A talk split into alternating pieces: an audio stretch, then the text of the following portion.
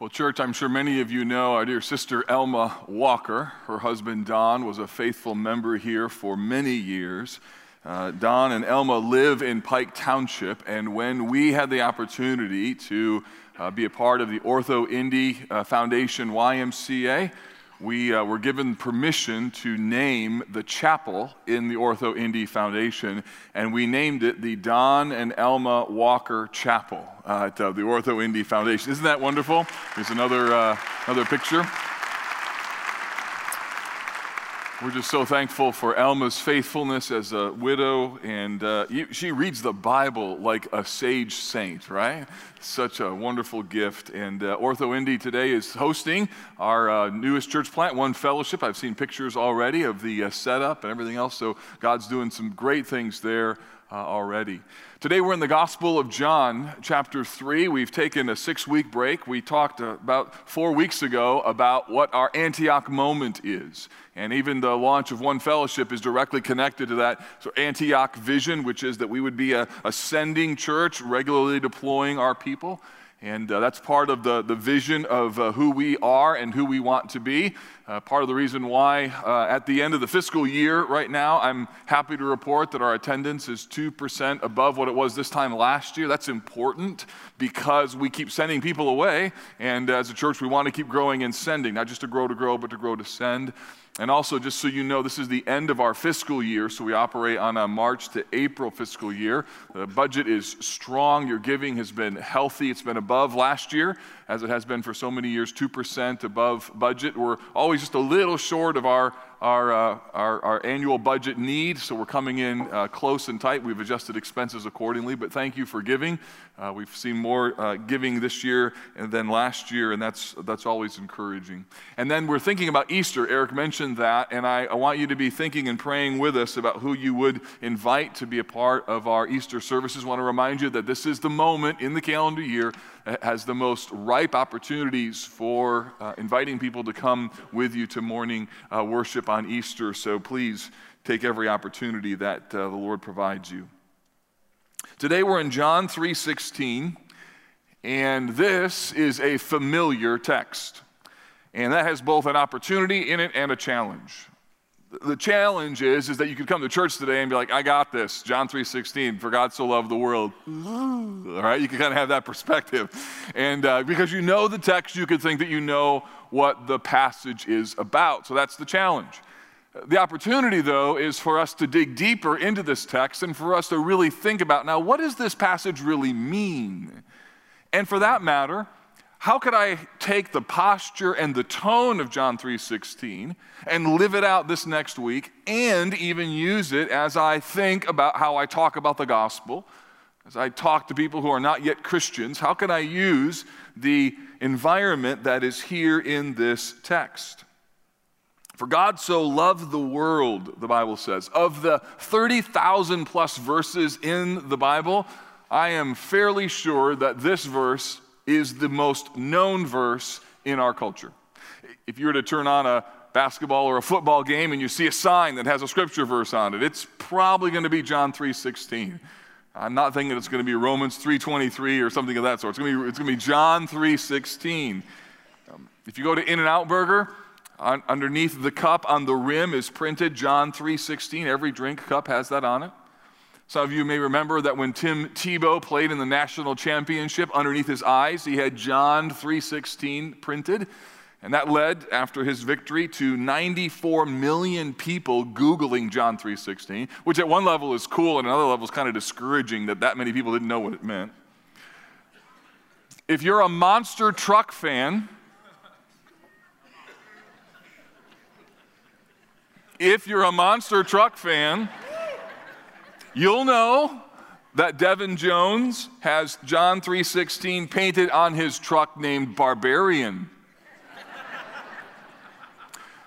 if you're a country music fan, Keith Urban has a reference to John 3:16 in one of his songs entitled John Cougar, John Deere and John 3:16. Sounds like a country western song, doesn't it? so listen, I could give you. I'm not, I'm not saying anything negative about country western music. I'm just, I'm just saying. So uh, I can give you many more examples. The, the, fact of the matter is, I think you'd agree with me, John 3.16 has sort of made its way into the contours of our culture at lots of different levels. It's one of the most popular verses in the Bible, and we ought to know what it says, we ought to know what it means, and we ought to know how to use it.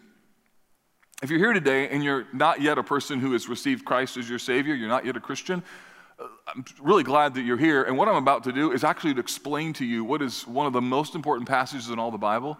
And my aim is to make it very, very clear what Christianity is all about. And so I hope you'll listen and I hope you'll reflect on what is in this text. There's something really important here. And you could summarize the entire text that we're going to be looking at today with these words. This passage tells us that we are loved and rescued from condemnation. So get that. We've been loved and rescued from condemnation. And I just want to unpack this passage and that central idea to help you understand what's going on in John 3:16 through 21 and then we're going to make some applications at the end. So, first of all, uh, this, this text tells us that we are loved and rescued. Look at verse 16. For God so loved the world that he gave his only son. And whoever believes in him should not, that whoever believes in him should not perish, but have eternal life. So this verse captures the essence of what the Bible is all about. It captures the essence of what Christianity is all about, namely that God saves people. He saves them as they believe in his son Jesus, and he does all of this out of his love for them. God so loved the world. Now, you notice the first word in verse 16 is the word for. When I was growing up, my pastor used to say, whenever you see the word for, you need to look and figure out why it's what, what it's there for. So, for is a link to an explanation of what was previously said. So, in order to know why this passage is here, we need to look back up into chapter 3. And if you remember, when we were last in John's gospel, we were talking about a man named Nicodemus. He was a religious leader. He came to Jesus by night, and he had some questions for him about what Jesus was teaching and about who he was. I suggested to you that this conversation was not of a man who was uh, coming in earnest, seeking, sort of in a goodwill sort of sense. I think that Nicodemus was coming with a bit of confrontation. You see, he was part of the religious establishment, and Jesus was challenging both the authority of that religious establishment and really serving to, to break things up. And so Nicodemus comes to sort of challenge this newfangled rabbi. And what Jesus does in John chapter 3 is he works Nicodemus over by tearing apart the categories in which Nicodemus trusted in. His aim was to help Nicodemus to see that there was no way that he could change by himself. He wanted Nicodemus to come to an end, a helplessness, if you will, of his religious system. And for him to realize that even though he was in the upper echelons of power and the upper understandings of the law and the prophets and everything that people there esteem, in that day esteemed as great, that Nicodemus was in fact lost. And Jesus keeps taking the gospel and moving it further and further away from him, helping Nicodemus to see that his greatest problem was that he thought he could make it on his own. You need to know, friend, that the first step in understanding what the gospel is about is understanding that you cannot do it. Jesus ended his little conversation part one with Nicodemus by saying this in verse 14 of chapter 3 As Moses lifted up the serpent in the wilderness, so must the Son of Man be lifted up, that whoever believes in him may have eternal life. So he uses an Old Testament concept that Nicodemus would have been familiar with. And Jesus said in the same way that the serpent was raised in the Old Testament wilderness, so the Son of Man will be lifted up. So he's hard on Nicodemus to point him away from himself. But notice, he doesn't leave Nicodemus without hope. In verses 14 through 15, he not only points Nicodemus to the fact that he could believe in Jesus, but even deeper in verse 16, he digs into the bigger picture of what is really going on. In other words, what lies underneath the lifting up of the Son of Man. And in this passage, we learn that the roots of the gospel are planted in the soil of God's love. Consider that that the roots of the gospel are planted in the soil of God's love. In other words, in the cross of Christ, what we see is the intersection of two things. We see the intersection of God's love and our rescue. In the crucifixion of Jesus, we see that God saved us and He loved us. In the cross of Christ, we see the great affection that God has for us and the extent to which He would go in order to save us.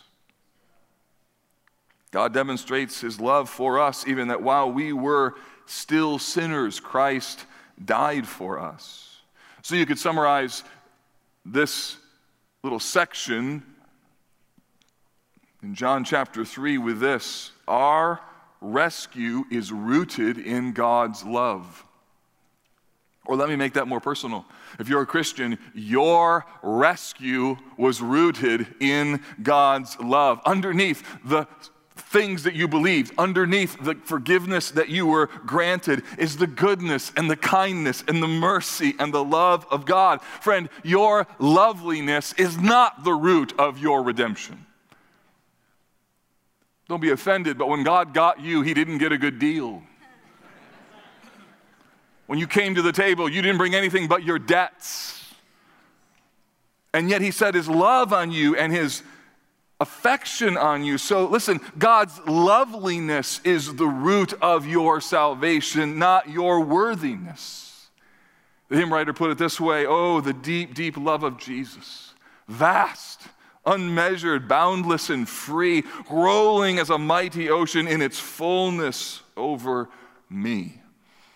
What Jesus wanted to do was to help Nicodemus come to an end of himself and then overwhelm him with the love of God.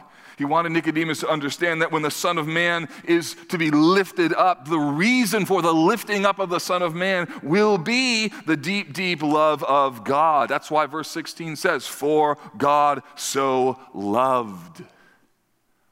The word love is so important.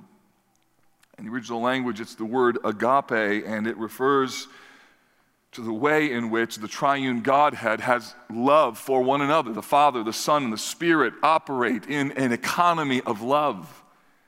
Listen to John 3 35. The text says, The Father loves the Son and has given all things into his hand.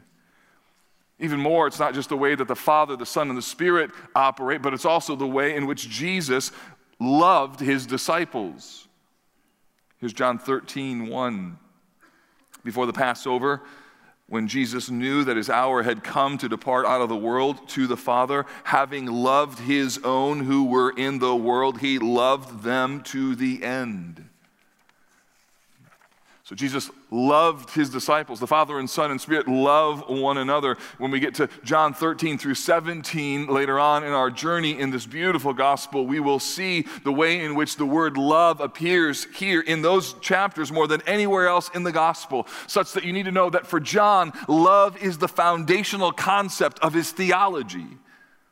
If the foundation of Paul's theology is justification, the foundation of John's theology is love. And those two aren't opposites, they, they overlap. But John understood the love of Jesus. He was the disciple whom Jesus loved. He saw it, he felt it, he was around it. And so John features the beautiful roots of love that are underneath the gospel. And it's no wonder that John even records in John chapter 13 that Jesus calls his disciples to love one another.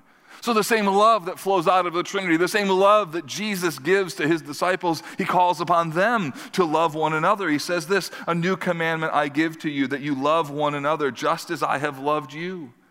You also are to love one another, and by this all people will know that you are my disciples if you have love for one another. So, the essence of what Christianity is, is that God has lavished his love on us, and those who have received that love ought then to love one another.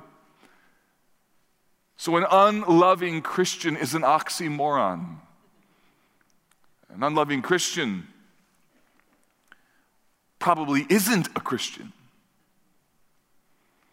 Now, the reason that I'm taking so much time on this concept of love is that I think it's important for us to be reminded that when Jesus gets Nicodemus to this point of helplessness, he immediately talks about the love of God.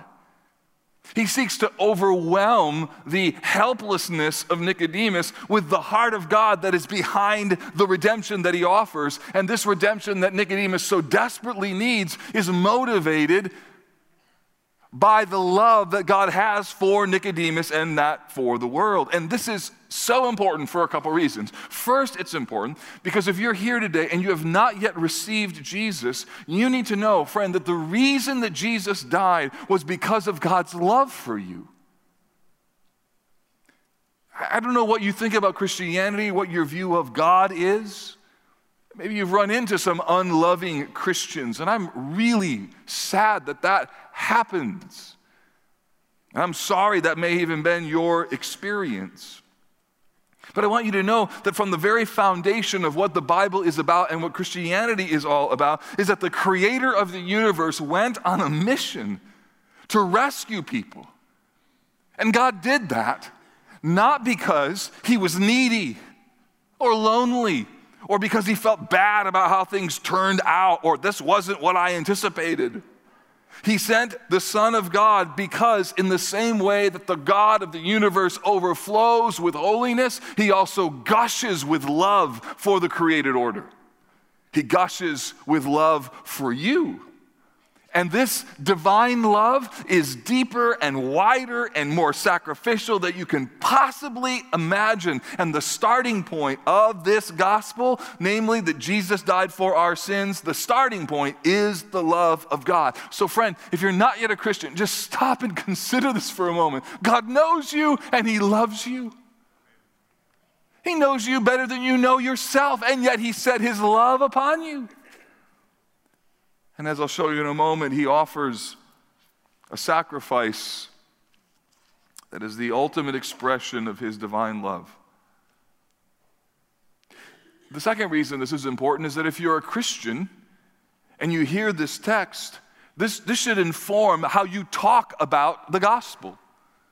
That while it's important for people to know that God is holy, and it's important for people to know that they are sinners. It's also critical for them to know that that message comes to them in love. That God set his affection on lost people. He aims to rescue them. And it ought to also then, as you ponder and consider the, the power of this love, that then it ought to inform how it is that you treat other people.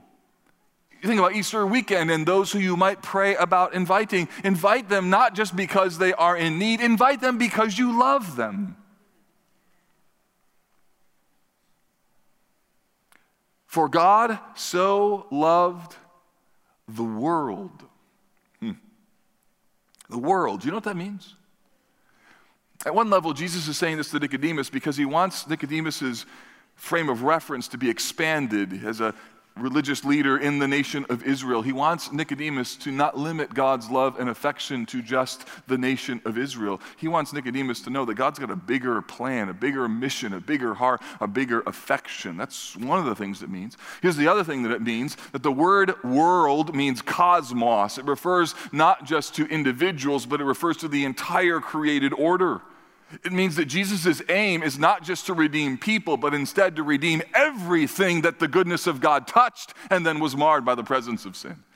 It means to take everything that is broken and to restore it. And the penultimate expression of that is human beings, men and women made in the image of God. Nothing else in creation compares to the image bearing, image bearing quality of those who reflect the very divine nature of God in their humanity and in their sinful, lost condition. They are the ultimate expression of what is wrong in the world, but we aren't the only expression of what's wrong in the world. And Jesus comes not just to save people, He comes to save people so that then the whole world in which they live can be transformed. Imagine what that will be like to live in a world where there is no death or dying or cancer or sadness. There's no more talking about sin, no more confession, no more asking for forgiveness. It's all good, all Jesus, all joy, all ever, forever and ever, and it never ends. Wow, won't that be amazing? It won't snow in springtime anymore. Just had to throw that in there. God loves the world. What happens is that God's love will go as far as the brokenness of the created order has gone. There will not be one element left of brokenness in creation. God so loved the world that he gave his only Son. Notice here, God doesn't just love affectionately, he doesn't just love emotionally, emotionally, he loves sacrificially. Here is the sacrificial act of God that becomes the basis of how we understand what Christianity is all about. Jesus enters into the mess of our humanity. He lives as a man, and he lives as a man by the motivation of his love for the world, such that Jesus teaches out of love. He lives out of love. He dies out of love. He's lifted up on the cross, and in doing so, demonstrated in a way that no other action could possibly demonstrate on planet Earth that God has set his love to rescue people.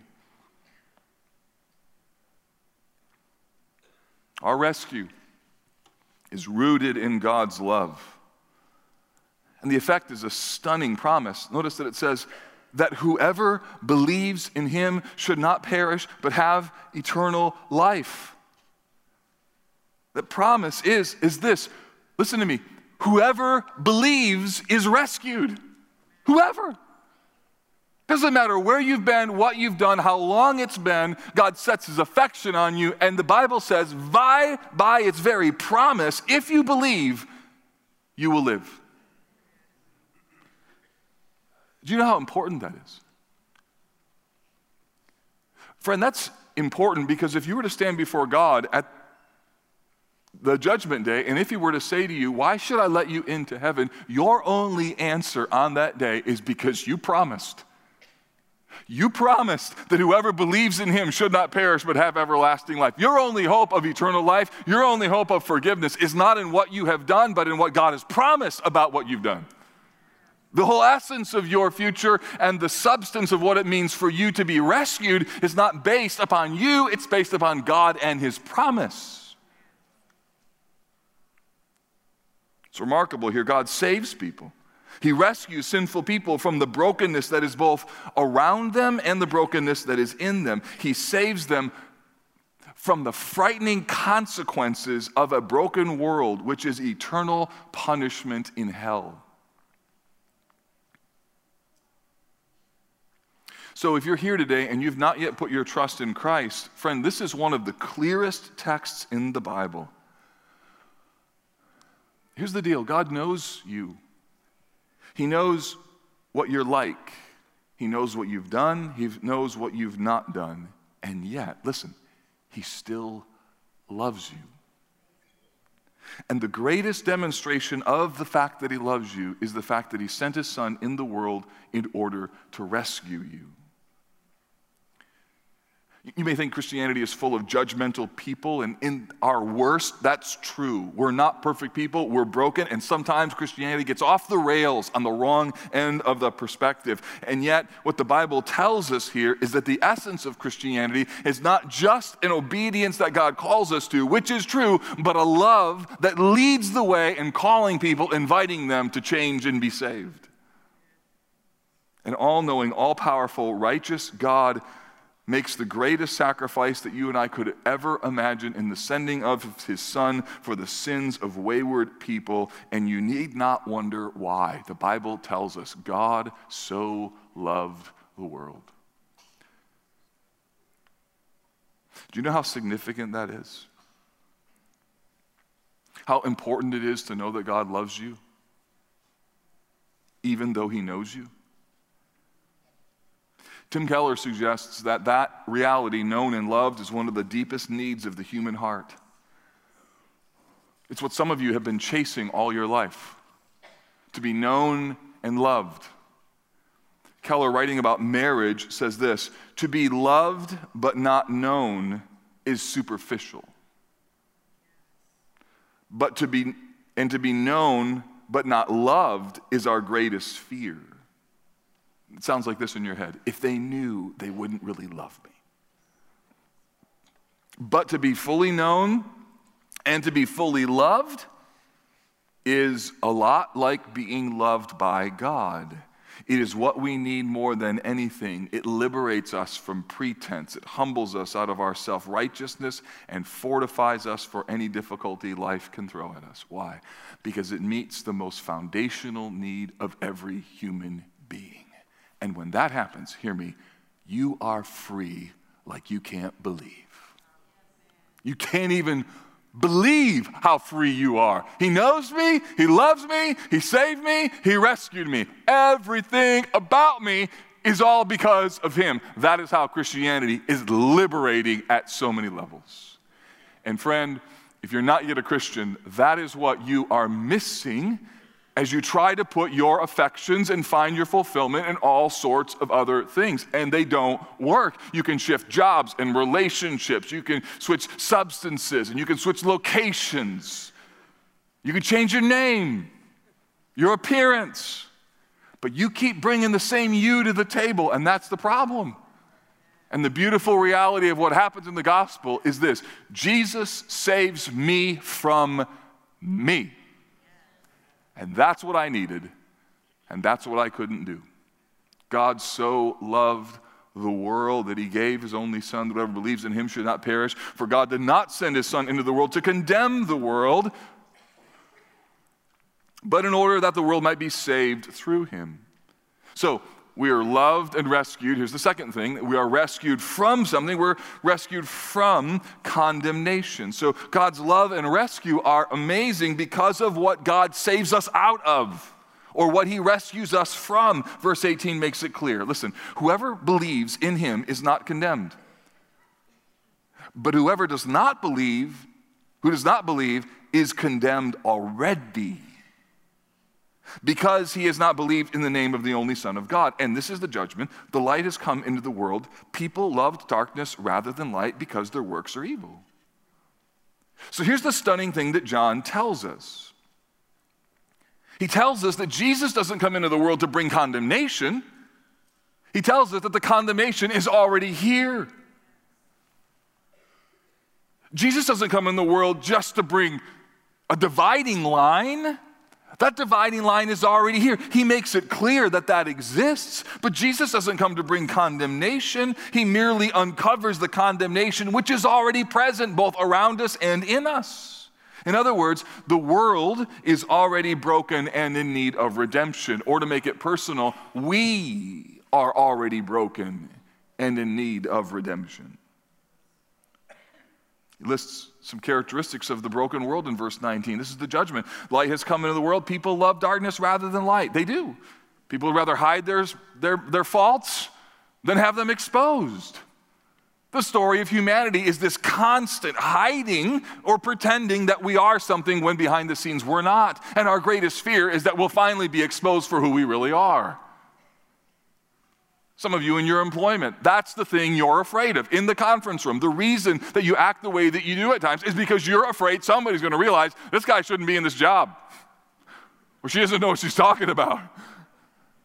And that fear causes us to do all sorts of crazy things in order to try and present ourselves as better than what we really are. And that's just one example that I could give of all sorts of examples of the way in which we don't come to the light because fundamentally we're broken people. Instead, we hide our brokenness and our sinfulness. Just like Adam and Eve, when they knew that God was in the garden, their first action was to get away from God and to hide. And human beings have been doing that ever since.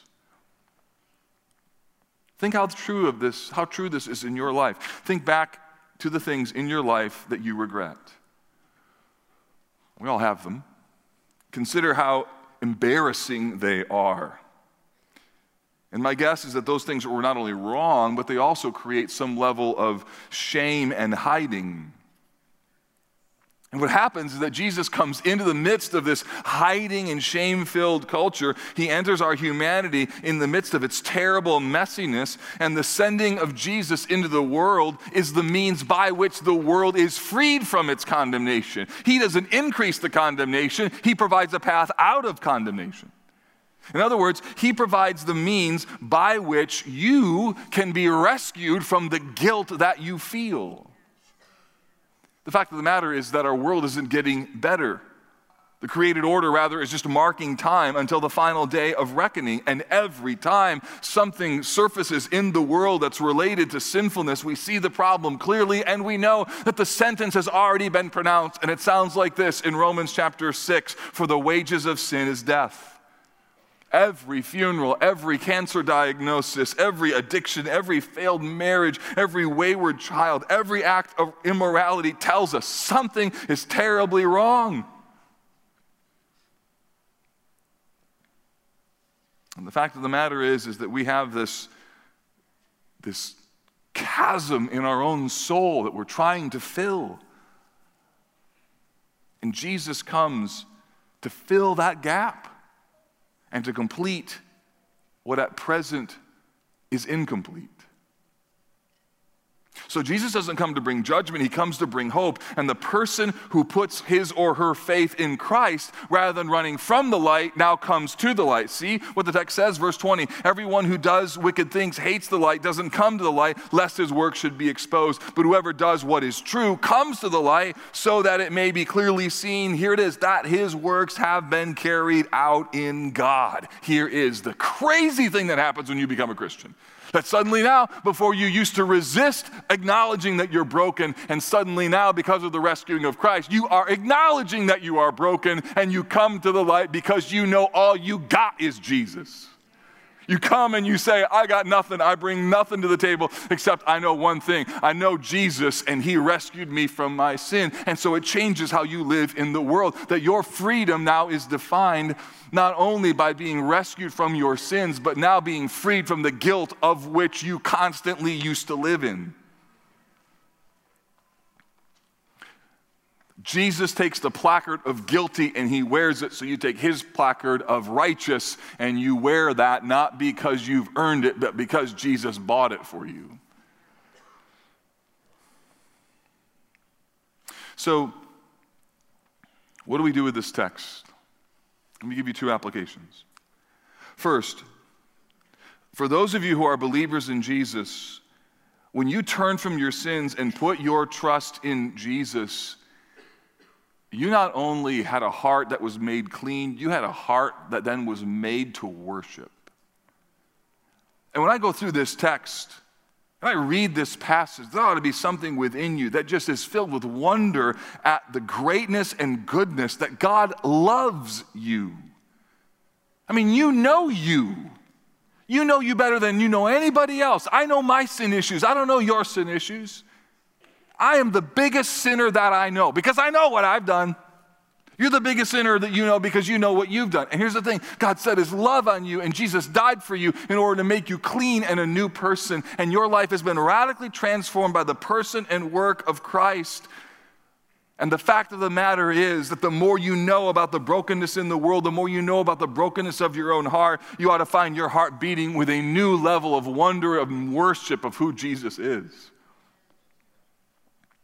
And then you also ought to find all sorts of ways to live out your Christianity by loving others because love is not just the root of the gospel, it's the fruit of the gospel.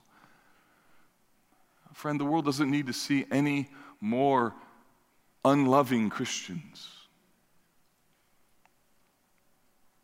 And then, secondly, to those of you who have yet to put your faith and trust in Christ, you're not a Christian yet. You're here and you're searching, and I'm just so glad that you're here, especially on this Sunday. And just know, like, that can't happen by accident.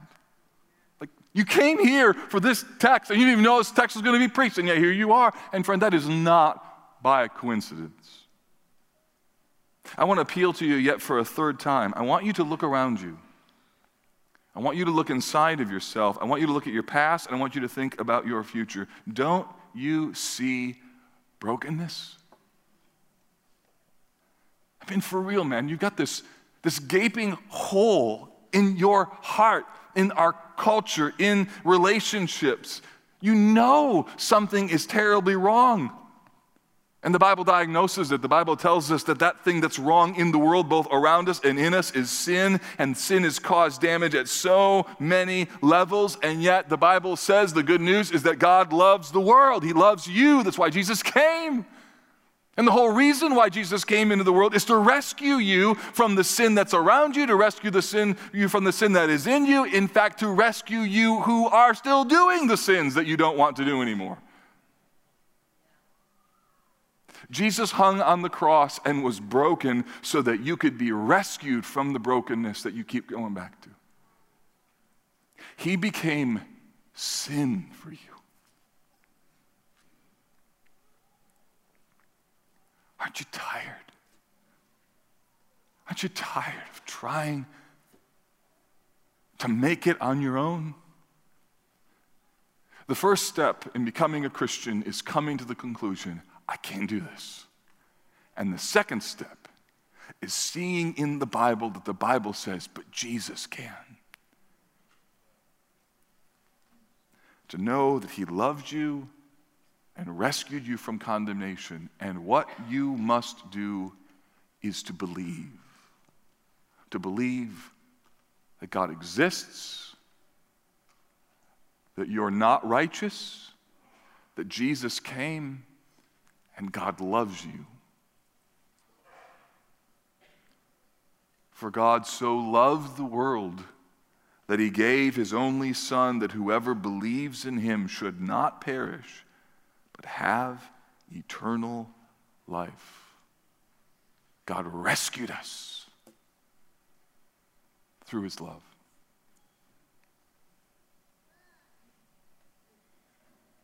Lord Jesus, We ask for you by your Spirit to now penetrate our hearts wherever they need to be penetrated and hearing the message from John 3:16. God make us a people who will listen and even now let this day today let March 31st 2019 be the day when many moved from death to life. Or do that right now, we pray. In Jesus' name, amen.